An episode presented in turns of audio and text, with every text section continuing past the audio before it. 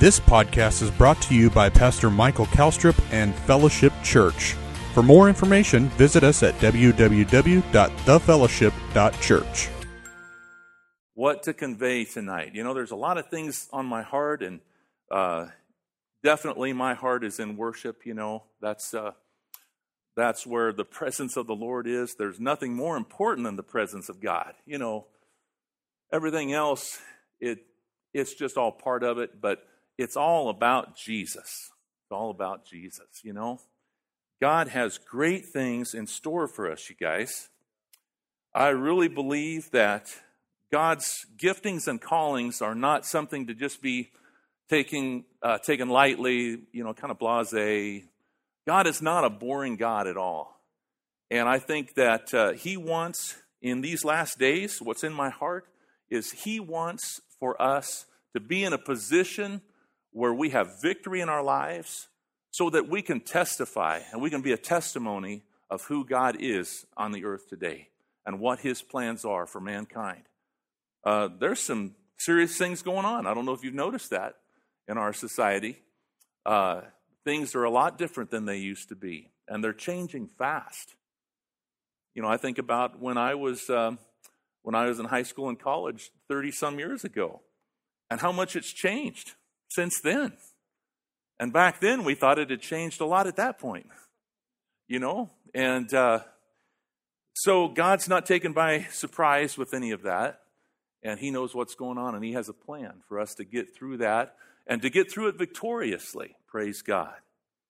You know, as I've been leading worship, uh, you know, I would say, just as far as putting a time on it, probably the last year or two, what's really stirred in my heart is to have a. Uh, I want to define it in a good way, have, have a warfare type of a posture as we praise God. Do you know what I mean by that? Uh, it, it's, it's, uh, it's a matter of taking back ground, I guess, would be one way of, of putting that. There is, uh, there is so much that's, that's going on. You, you know, the devil is, is sneaky. He doesn't come in and say, I'm the devil, here I am, and this is what I'm going to do. No, he comes in very sneakily. And he just, uh, you know, it's kind of like that. Uh, if you've ever watched The Call of the Wild, where, uh, what's the name of the dog? I think it's Buck, is the name of the dog. Uh, you know, real big dog, uh, beautiful dog. But he gets in a fight with this little bulldog. And this little bulldog grabs a hold of him, gets, gets him right here on his chest, and so he's just banging this bulldog around trying to get the thing off of him. And the bulldog's just hanging on. You know, no matter what Buck does, he can't get rid of that dog. And that dog just, every time he pauses to take a breath, that dog just inches a little closer to his throat.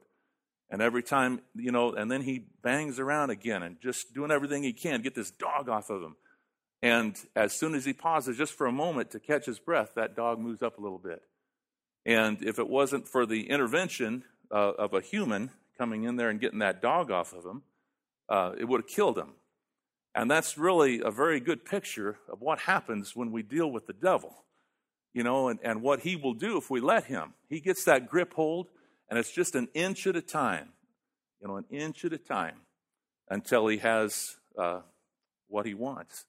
And, you know, I just. Uh, the title of my message tonight, and I don't even know if it fits as much as it did when I initially started to put this together, but the, the title is The Call to War. And as I started studying for this, it's, it just seems like the Holy Ghost had a whole other trail to go on.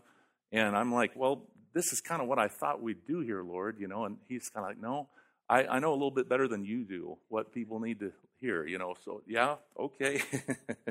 So, anyway, uh, I, I want to get right into it here. The call to war, nobody likes war.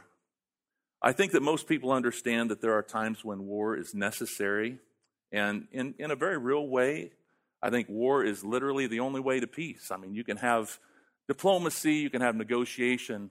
You know, so in, in the natural sense, there is things that can happen for uh, to try to uh, try to minimize war. But it's going to be inevitable from time to time. Throughout our history, all we have to do is look at our history and see that, right? uh, war uh, through through every uh, you know every spot of time in our in our history. And uh, so, you know, if you're a pacifist, please just listen. And you know, at the end of the message, you can come and talk with me. But just listen, have an open mind, an open heart, and we'll straighten you out at the end. No, well, sort of. So anyway, you know, uh, so that type of war is is in the natural realm. So I'm I'm not really talking about that tonight.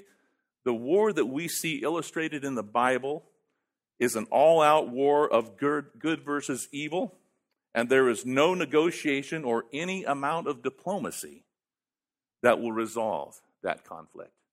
It's war.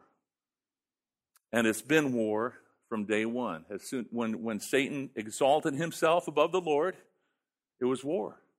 Because there's only one way. There's not any other way that's going to work. And so we have conflict from that. You know what is awesome about God is he wasn't caught off guard by that. And he takes that and he actually he actually puts us in a position where we can have victory that's authentic and real, where we're not programmed like robots to just love God and, well, you know, we can't really do anything. No, we have a choice in the matter. Just like, you know, I choose to love my spouse, you know, just like you choose to love the people that you love and your spouses. You know, it's, it's, uh, it's real, it's authentic, it's from our hearts. And there's some people, you know, that they start out loving God, and the things of the world choke things out, and they end up not loving God. And that's what happens, unfortunately. But God is a very real God. His love is real, and it's His love that puts all of this into motion and gives us an opportunity to walk in, in, his, uh, in His fellowship and in His goodness. He's a good God. There's several passages in the Word of God that refer to God's people as the army of God. I wasn't going to go over all of them, but just as an example, in Joel chapter 2 and verse 11, uh, the first part of that verse says, The Lord utters his voice before his army.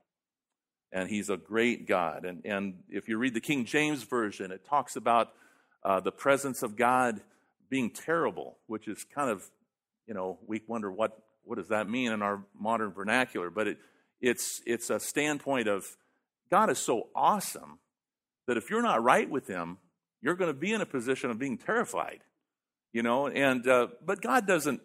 He's not there to, you know, make you terrified. He's there to love us and and to, uh, you know, to put His Spirit within us and, and make good things in our lives. And it all depends on what we're going to choose. So um, anyway, as we start this this evening, let's go to Ephesians chapter six, and there will be two main texts here that I'll uh, be preaching from tonight, and this will be one of them Ephesians chapter 6, and we'll start reading at verse 10.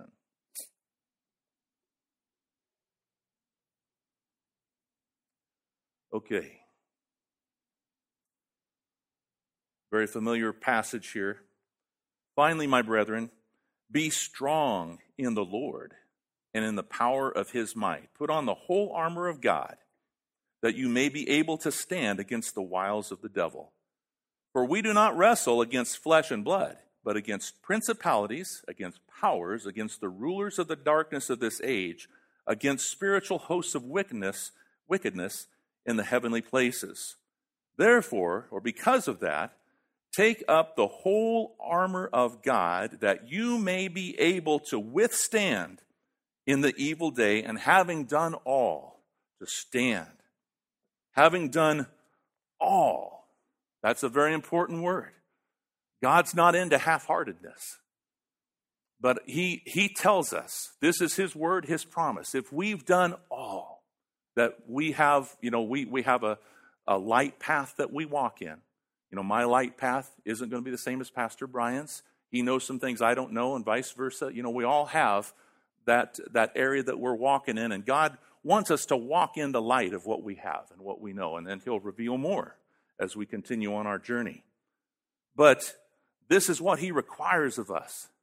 You know, just like what we require of ourselves. Be all in. Be all in for Jesus. It's not religious.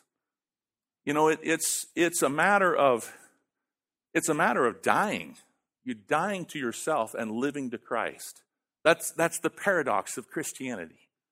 You know, if you want to get high, if you want to be exalted, well, you got to get low first. You got to be humble. You know, if you want to rule, you got to serve. You know, if you want to live, you got to die. And you know what? That's a glorious thing. And, and maybe that sounds weird to say that, but God is saving us from ourselves. He's saving us from taking us from the good and the comfortable and the mediocre and putting us in a place of, of excellence and exuberance and just that, you know, the glory that He lives in, the glory that, that it is Him. That, that's God's plan for us. So, having done all, you stand. Don't fall. Having done all, God says you can withstand, you will withstand. So you are fully able to withstand all the schemes of the enemy, all that Satan throws at you, when you do all that you can do. And let me just say that God won't do for you what you can do for yourself. And that's so good, I think I'll say it one more time. God won't do for you what you can do for yourself. You know, my son, or either of my kids, you guys can relate with this, you know, as they're growing up, you got to help them along with certain things. But, you know, my son, when he's a teenager, um, I'm not going to brush his teeth for him. You know, that, that would just be weird, right? That'd be, that'd be out of place and awkward. And, and I'd say, no, I'm not going to brush my teeth or brush your teeth for you. You brush them for yourself. You know, and, and, uh, and so that's, that's where God's at with us. You know, He wants us to do everything, to be all in, to give it our all, give life our all. And then those areas that we're short in, God's going to, He's going to make up that difference. He's going to make it so even your mistakes, He can move that around and make a victory out of it. In fact, He's really good at that. It's the very obstacles that Satan puts in our path to trip us up and cause us to fall and feel defeated. Those are the very stepping stones that he makes. You know, the very things, the weights that want to burden you down, you don't have to let those weights burden you down. You can lift those weights and, you know, it, it just ends up making you stronger.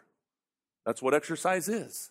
You, you push, you resist, and it makes you stronger. So you submit to God, resist the devil, and I tell you what, God knows how to make victory for his, his children. So here's the other thing about this that I notice in verse 13 here, you guys. God is saying, therefore, you take up the whole armor of God. God's not going to put that armor on for you. He says, You take the armor. You take the things I've given you and appropriate them in your life.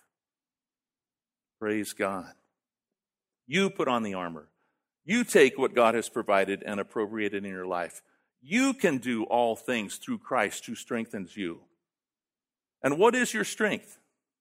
What, what is your strength? The joy of the Lord, right? The joy of the Lord.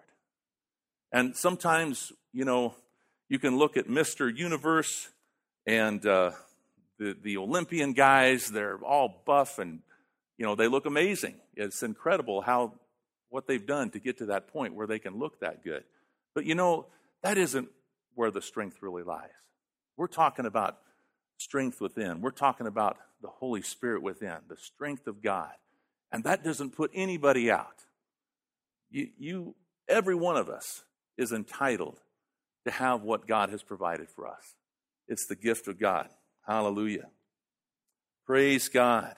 So the joy of the Lord is our strength. You know, I was going to go a different way with this. This is where I went off on my little trail, and the Holy Spirit kind of took me here, and I'm like, well, okay, here we go. This isn't what I planned, God, but so um, just like Elijah in the wilderness back in, in the Old Testament, when he, uh, and we're going to turn there in just a moment here, when he uh, went up to Mount Carmel and had the showdown. Oh, I would have loved to have been there. Wouldn't that have been awesome? Talk about a moment in history to have just a, a, a showdown where it's do or die. No getting out of it. No, I mean, it, it was the real deal. And God showed up big time, as we all know. But sometimes when things play out differently than we imagine, you know, we can get kind of shook up, right? And so I want to I want to take a look at this passage. And, and so turn with me, if you would, please, to 1 Kings. And we're just going to go through this story. 1 Kings chapter 19 is where, where we're at here. And that's the thing about the Bible. I, I love the history part of it. You know, I can just read all the stories that happened back in those days. And I don't know if you're like me, it's easy to become judgmental of the Israelites, right? Well, what's the matter with them? They're always turning away, you know. Why didn't they stay true? And, uh, you know, so I guess we should not be too hard on them because we can look and see how we have to battle with things in our lives, right? But uh, anyway, uh, yeah, the history is fascinating to me. Um, all that God has done up to up to now, and and what He's going to do from this point on. It's like God, He knows the beginning from the end. He knows exactly what's going on in this point in history, and He has a plan.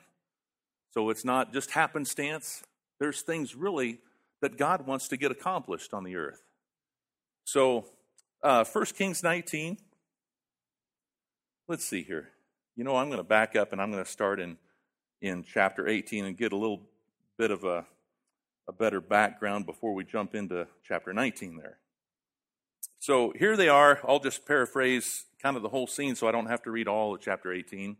Um, this is where Elijah is on Mount Carmel and he tells the worshipers, worshipers of Baal to call uh, heaven to bring down the fire on their sacrifice. And these guys, they're all in. You got to say that for them. They start cutting themselves. They're hollering, they're sweating and screaming. And, and Elijah it's just hilarious. What there's one translation that says, uh, well, he starts to mock them. And uh, let's see, verse 27, it says, And so it was at noon that Elijah mocked them and said, Cry aloud, for he is a God. You know, I mean, you're saying he's a God, right? So cry aloud. Either he's meditating, there's one, there is one translation that says maybe he's on the toilet. You know, he had to go to the bathroom. Anyway, I don't, I don't know what translation that was, but I think that's pretty funny. And, and he says, Cry aloud, for he's a God. Either he's meditating, or he's busy, or he's on a journey, or, or maybe he's sleeping, and, and you just got to wake him up. And sense of humor. So they cried all the more, cut themselves, as was their custom, and on and on it goes. And we can fast forward here to, uh, uh, to verse 36. So obviously, their God was not real because he didn't come to do anything that they asked. And in verse 36 of chapter 18, it says, And it came to pass at the time of the offering of the evening sacrifice that Elijah the prophet came near and said, Lord God of Abraham, Isaac, and Israel, let it be known this day, you are God in Israel, and I am your servant, and I have done these all these things at your word. Hear me, O Lord, hear me, that this people may know that you are the Lord God and you have turned their hearts back to you again. Oh, I would have loved to have been there. Then the fire of the Lord fell. Woo! Isn't that great? I tell you what, God is awesome. The fire of the Lord fell, consumed the burnt sacrifice and the wood and the stones and the dust, and even licked up the water that was in the trench. Now, when all the people saw it, they fell on their faces and said, The Lord, He is God. The Lord, He is God. And the miracle of God's power at Mount Carmel there shook the foundations of the world. I mean, this is a moment in history that changed something. And, and, you know, if you could see in the spirit realm, what was really going on. I, I think demons were just, they were going crazy because they just couldn't handle, you know, the presence of God, the power of God that was there, exposing them and showing, you know, the, the power of God, showing his greatness, his presence. It was really the beginning of a new age in Israel. The drought ended in the natural. They had that three year drought that uh, Elijah prophesied would happen to their, their country. Can you imagine having a three year drought? We've had a lot of rain lately, so uh, it's hard for us to imagine that. But uh, just think about having three years of no rain or dew. And the situation and the you know, position that they were in. It was a desperate position that they were in as a country. So all the people crying out in verse 39 there, the Lord, He is God. This altar call beat any other altar call in the history of the nation. There was a 100% conversion. Everybody. It's like, oh my gosh, He is Lord. You know, I, you know, there was no religion, there was no formal ceremonies. No, he was he was the Lord and they were in awe. Wow. Wow. Powerful, powerful. Can you imagine the high that Elijah was on during this whole thing? I mean, you know, we got to put ourselves in in there like it's a movie. You know what I mean? We got to put ourselves and see what's really happening here. Because we read it from the Bible and and it, it, doesn't have as much drama, I guess. You know, so I'm, I'm trying to put, put a little drama in here just to help you see it better. So Elijah, I mean, at this point, he's kind of an old guy, I believe. I'm, I think I'm right about that. He's certainly not young. So he, he's either a middle aged guy or he's an old guy. For years and years, decade after decade, he has desired this day. I mean, can you imagine? Wanting that so much. Wanting, you know, a nation that's godless and they're, and they're secular and they're selfish and, and they're sinful. And, and he knows it. And his heart crying out to God for the nation of Israel.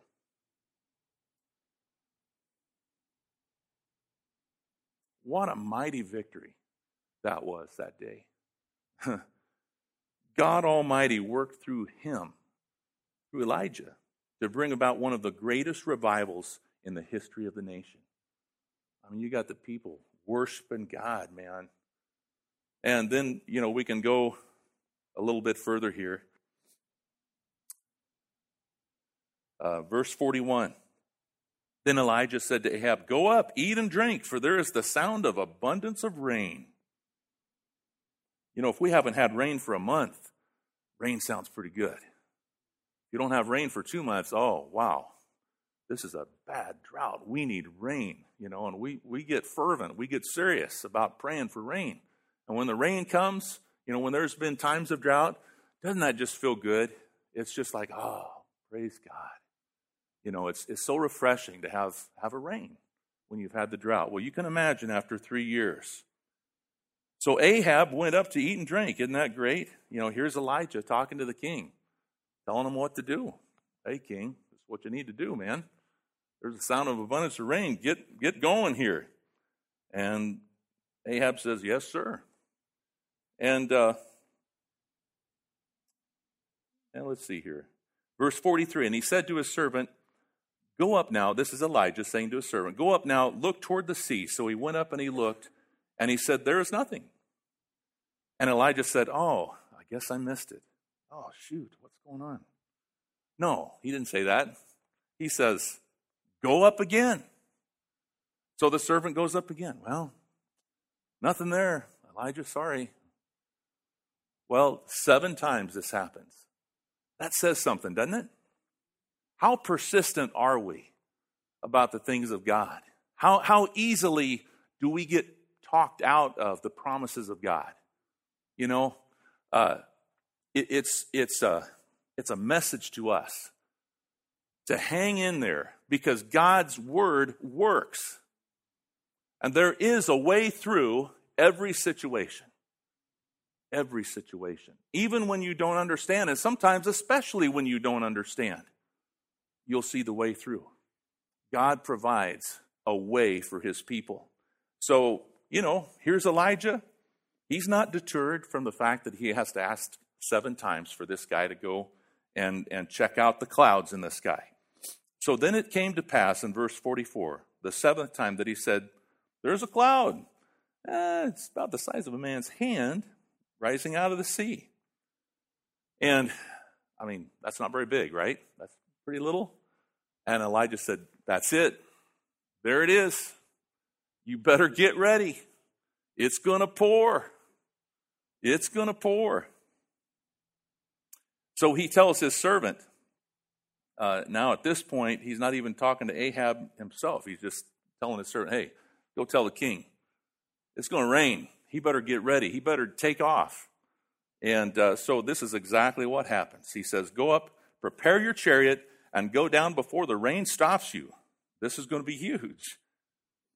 And, uh, you know, I, I, want you to get the, the idea of what's going on here. Uh, Ahab is instructing the king, and the king is basically complicit. And I mean, he's seeing all these dead uh, prophets of Baal. You know, he's in a position of powerlessness because he's seen the power of God. And Elijah is probably just just about ready to explode with the anointing of God on him, the power of God. What a glorious place to be. You know, wow. Seeing the revival that he prayed for for years and years and years. So he's given King Ahab orders. You talk about influence. Here, this guy had influence that day.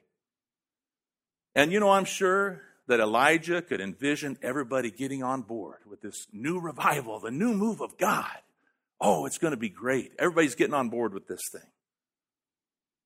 It looked like everybody, you know, repenting and, and being obedient to the Lord. So, what happened next? Did a new utopian society emerge? No, that didn't happen. You know what? Because we live on the earth. So, it's when Jesus comes that we're going to see the, uh, the fullness of God's plan. And we're going to we're going to wipe away every tear. And everything will be as it ought to be. But until that happens, there won't be no utopia. Okay? So, uh, so anyway, just getting into the spirit of this, I, I can just see Elijah just glorying in what God is doing, and rightly so. So, what happened next in this whole scenario here, you guys? Well, I can tell you real quick here Jezebel. That's what happened next. Jezebel. Excuse me. I gotta grab a Kleenex here. I probably should turn this off while I blow my nose.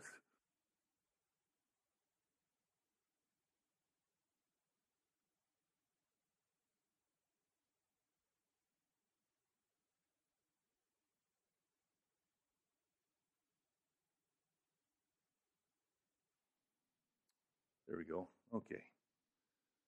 So here we go in verse uh, verse one. You guys still following me? Are you in the story with me here? Okay. So chapter 19, verse one, and Ahab. You know, I can just see this guy going back to his wife. He's probably like this, you know. Well, I'm sorry, honey. All the prophets. I mean, what could I say? You know, they're all dead. and Jezebel's like, what? How could you let this happen? You know, I mean, you, you know, you know what happened there. And she was furious. She was furious. So Jezebel sent a messenger, messenger to Elijah saying, So let the gods do to me. She's talking about all the prophets of Baal that died by the sword. She said, Well, so let the gods do to me, and more also, if I do not make your life as the life of one of them by tomorrow about this time. You know what that tells me? I don't think she really believed in her gods anyway. Or why would she say that? She didn't really believe. You know what I mean? It was a means of power for her. It was a means of control. And so that's that's the way she lived. She used that to get what she wanted in life. So here's what I would say at this point before we talk about Elijah and his response. Anytime you have a huge victory in your life, rejoice in that victory, okay? but be on guard for the counterattack. Because Satan doesn't like it when we have victories, and especially victories that impact a nation. That gets his attention. And I tell you what, you know, he's, he's not going to take that lion down. I mean, he's a loser. He's already lost. But, but he's, he's still going to go. And he's still going to try to bring down the things that God tried to or that God has established, right? So, so when it comes, if you're on guard and if, and if you're anticipating that, you know, there is going to be a counterattack, there is going to be resistance against what's happening, what God is doing, then you can handle it with confidence. You can handle it with grace and strength when you're grounded in the Lord. And I, I think that's an important point because I think in this story that we're seeing, Elijah was so caught up in the victory and the euphoria of what God had done there that it just totally pulled the rug out from underneath of him when he got, you know, confronted by that Jezebel spirit. And and that's what it is. It it wasn't the lady, you understand. I mean, you know, uh, she wasn't any stronger than anybody else. It was the spirit in the lady that caused him to just his knees to buckle. And as we see here uh, in verse 3, you know, he says, And when he saw that, he arose and ran for his life. Tail tucked, man. And went to Beersheba, which belongs to Judah, and left his servant there. Wow. The Jezebel spirit. There's a lot that can be said about that. Boy, that's kind of going on another rabbit trail, but I think I need to go there because there, it's, it's a prominent thing we got to deal with in this day and age. It is. It's, it's in our country. It's all around us. The Jezebel spirit. What it is, it's a spirit of intimidation. It's a spirit of intimidation and emasculation, taking away the power, and it's designed to make your knees buckle. It is the spirit of witchcraft which represents a false and counterfeit authority. That's what the Jezebel spirit is. It wants to steal away the real authority and exalt itself as the real authority, even though it's false and it's wrong and it's counterfeit. It's presented in such a way, and the Jezebel spirit is so bold. I mean, it's so wicked and it's so false and so evil and wrong, but it, it comes across as, hey, this is it. And, and it's bold and it, it kind of takes people aback, you know, because, oh, wow. I guess they know what they're talking about. You know, you know, that's the inclination that you want to have when you're confronted with that kind of a thing. And it's designed to cause the believer to steal away the authority of the believer, that's you and me, and cause us to bow to fear, timidity, and doubt. We can see the spirit of Jezebel trying to twist the truth and use these same tactics in our own government and culture today. We can see that very clearly. Anybody who has ears to hear and eyes to see, you can see that. Using intimidation and misinformation to alter the truth and call evil good and good evil. To redefine morals and values. It is ultimately the spirit of Antichrist. It all comes back to rebellion against God and pride. And I tell you what, it's just a spirit. It's probably, you know, if you saw it in the in the spiritual realm, it's probably just a little, little imp guy. You know what I mean? And God has no problem dealing with that. And I think that's very important for us to realize. It doesn't matter uh, what happens, it doesn't matter what we can see with our eyes. There's a lot going on in the spirit realm that we don't see with our eyes. So don't be deterred if you see things that, wow, well, why does this seem like it's so strong? You know, God has called us to pull down strongholds. You know, pull down strongholds. That's, that's our job. He's given us the authority and the power to pull them down. God put it in my heart to pray against corruption wherever it might be. And, and you know, I'm thinking over this nation in particular, but certainly across the whole globe. And, and to pray against those spirits that seek to exalt themselves above God. You know, this, this is what we can do. And I think it's important that we get the revelation and the understanding that we have the authority and the power to do that, to do just that. We don't have to be somebody famous, somebody with a lot of influence. You just be you. And you be the you that God's made you to be, and you have power. You have authority. Glory to God. And you know, when we get people together in a corporate setting that really believe that, you look at the 12 disciples, well, 11 disciples, and you can see what God did to shake the foundations of the, of the earth by 11 very uh, you know, common guys. And how important it is for us. You know, I just, uh, I do. I want to shake us up tonight. I want to shake myself up. You know, that uh, we're not called to just fill some pews of the church and just kind of go through routines. And it's easy to do that, right? Because we all do have a routine in our lives. And so, you know, we go to church and we got to do this, and now I got to do this. But how important it is to make sure that our hearts are burning fervently for the plans of God. Oh, man, you guys. God's wanting to do something in, the, in this day and age. He wants to move. And He's not going to just move, He's going to move through all of us. That's how He's going to work. That's how He's going to act. And it's a glorious thing. I tell you what, there's no reason in the world why we couldn't have another Mount Carmel experience. You know, maybe not exactly played out like that, uh, because in this day and age, they, they totally would not understand uh, sacrificing. But you know what I'm saying? That uh, there is a way for us to have that major of an impact. There really is. And God wants to do that. I, I know that in my heart.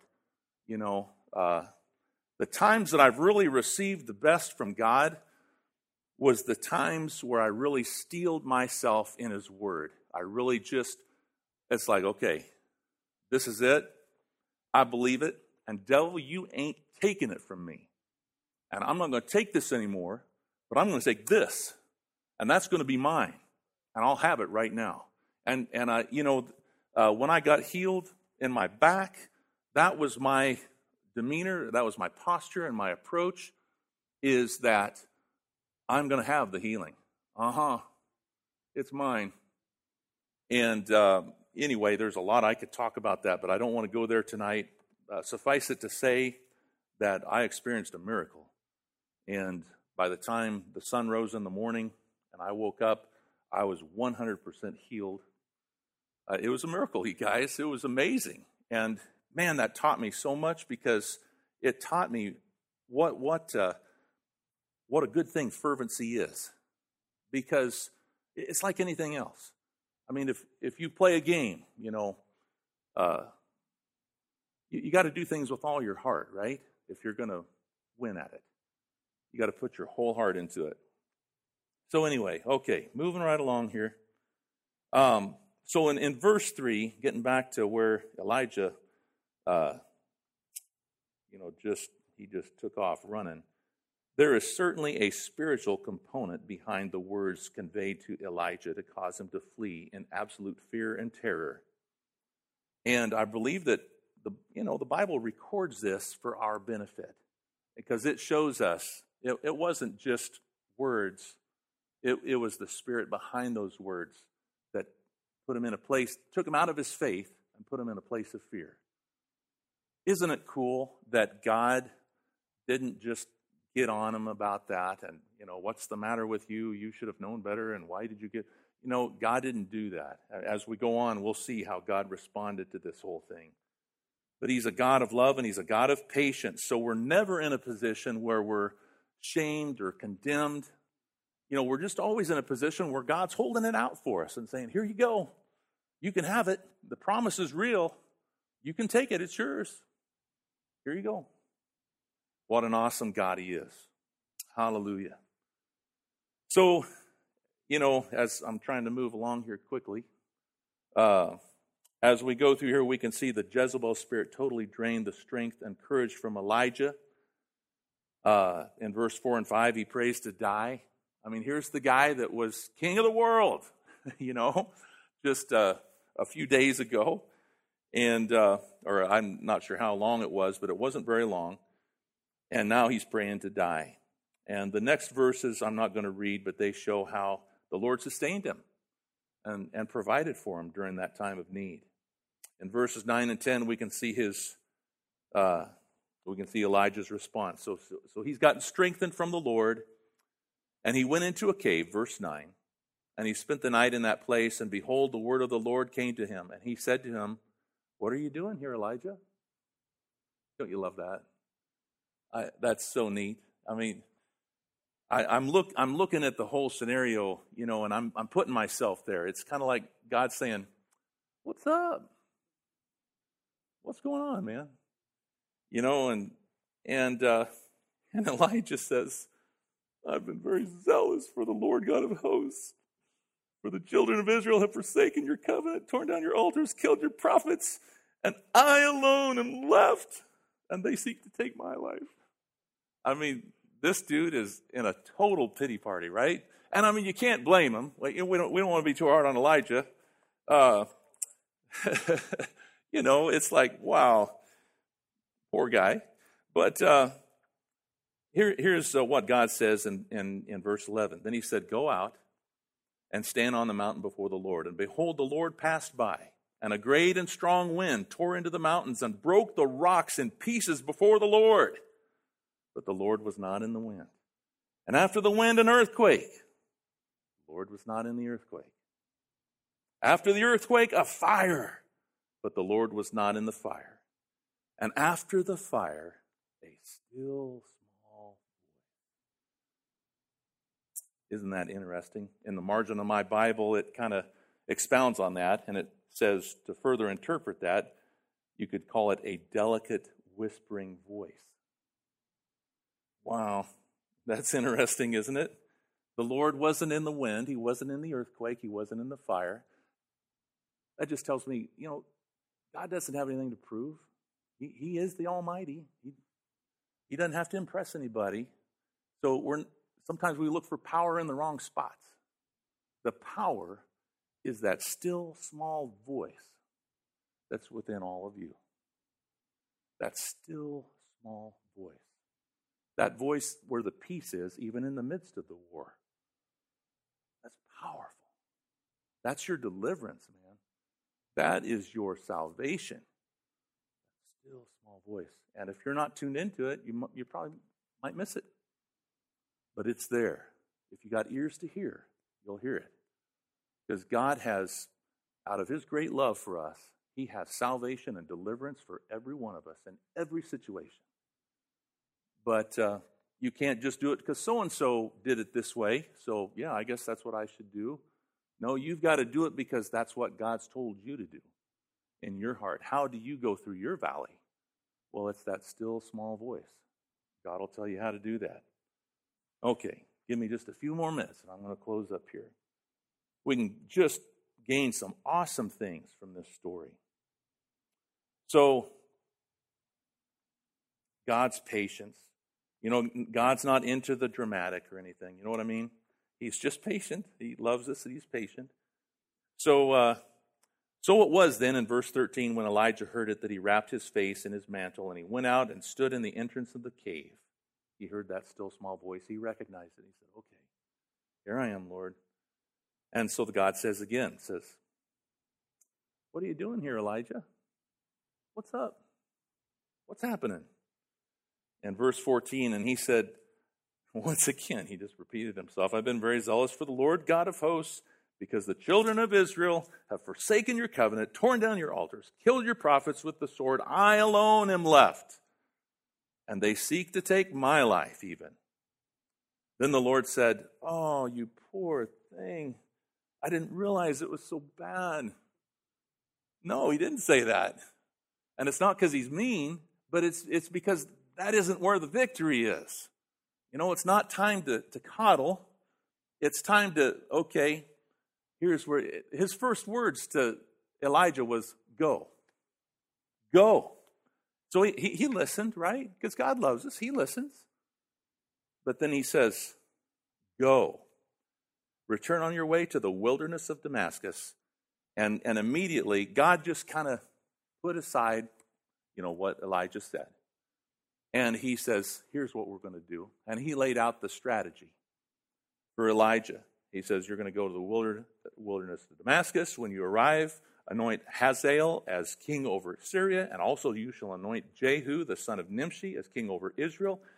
God was going to put into place everything that had to happen now because of that spiritual breakthrough. Things were going to move.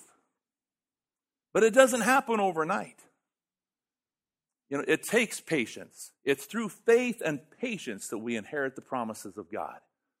So we might have a glorious breakthrough in our personal lives or you know, corporately um, or wherever, and, and yet it can take some time for that all to develop, right? So, so in the meantime, hold fast. Hold fast to your confession of faith. Hold fast to the Word of God. There is victory, and there is uh, not just, you know, barely getting by, but victorious living, just overwhelmingly conquering in God's plan for us if we hold fast and have the patience, you know, to just stay in that faith zone and not get in the fear zone. So, uh, so I love it that God just, you know, He never acknowledges the uh, uh, the drama from Elijah, and He understands. You know, it's it's uh, he wasn't mad at Elijah. He didn't reprimand him. He just moved on.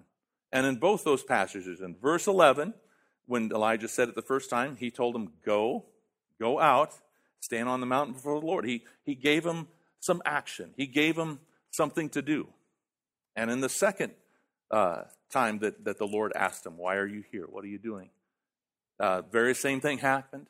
Elijah was still in that, you know, nursing his wounds uh, situation. And the Lord just told him again, well, go out. Go. Go. And you know, that's what that's what the Great Commission's all about, right? Go into all the world. Boy, that, that word is a powerful word because it denotes if God's going to tell you to go, He's going to give you the power to go. And He has told us to go. Do what needs to be done. Preach the gospel. Lift up Jesus. Give God glory in your life. It doesn't have to be where, you know, ABC News is caught it on TV. It doesn't have to be anything, you know, it, it can be just your life. And, and you will be amazed at how that can spread and affect other people's lives. When you lay down your life and you're not on the throne and, you know, how you feel and all this other stuff doesn't matter as much, but, but glorifying Jesus is what matters the most that's when you have the most influence and the most power. And that's when you are really living your life. That's, that is purpose and that's destiny. Glory to God. So these are some things that God's sharing with me, and um, I'd like to share more, but that's probably a good stopping point at that at that spot right there. Um, let me just say here as, as I'm closing. Uh, the purpose of spiritual warfare is to open doors for the gospel to be preached and truth to be revealed and to glorify Jesus. And you can look that up in Ephesians chapter 6, verses 19 and 20. Uh, that kind of goes along with that statement there. Uh, spiritual warfare is a very important thing, and it's something that we're going to do all of our days. So, And that's a good thing. That's a good thing because it makes us more and more reliant on the Holy Spirit and less independent of God. It puts us in a position where we're we're in uh, we're in good shape, you know, and we're ready for the battle and we're on guard. And uh, you know, you think about uh, I think about the example of King David. It's when he pulled back from the war and stayed home and got himself nice and comfy, got into trouble, you know, and that's I think that says a lot right there. How important it is for us to be warriors. You know, to have that Caleb mentality. And that guy, he's an awesome guy. 80 years old and he's ready to he's ready to take it all. It's like a young man. and uh, how important it is for us to cooperate with what the Holy Spirit wants to do in these last days. And so I, I want to say as I close, that's the third time I said that now, right? So, all right. Uh, I want to say how important it is to implement praise and prayer in our lives. And there are some things I wanted to share about it, just ran out of time. But how important it is for us to, when we praise, you guys, it isn't just something that we do in a religious way, and I think everybody knows that. But to, to just really have the understanding of what it does in the spiritual realm, praise confuses the enemy. You look at the examples in the Old Testament, King Jehoshaphat, and, you know, he was feeling like, oh my gosh, you know, what are we going to do? I mean, and he just obeyed the word of God. They sent the praisers out in front of the, the guys with the swords, sent the praisers out. That'd be us. You know, Linda and Joanne, all you guys, that'd be us. We'd be on the front lines out there with just our instruments. No swords. But you know, that speaks of the power of praise. And I really believe with all my heart that praise is what God wants so that it, it, it releases something. I, I've just, I've heard the phrase in my spirit over and over let there be praise. It's like the Holy Spirit saying to me, nudging me with that. Let there be praise. And in my personal life, when things don't go the way I want them to go, let there be praise. And so I tell myself that. And corporately, let there be praise. God wants to do something. I really believe that. And our prayers being fervent and effectual, as it says in, in James, they make a big difference. When we pray, you know, when it's a fervent prayer from our hearts, God hears it. It makes a difference. It might not look like it, but you just stay with it. It makes a difference. The answer comes. Glory to God. So I hope that encouraged you guys tonight. Um, hallelujah. God is an awesome God, and He's uh, He's kind of a. It, it can be very adventurous sometimes, being a Christian, right? Because there's there's things that you're like, oh, I know how this is going to turn out. Yeah, I can see where you're going, Lord.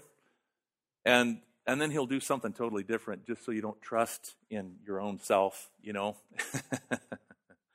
he knows what he's doing and he does it because he loves us. Amen.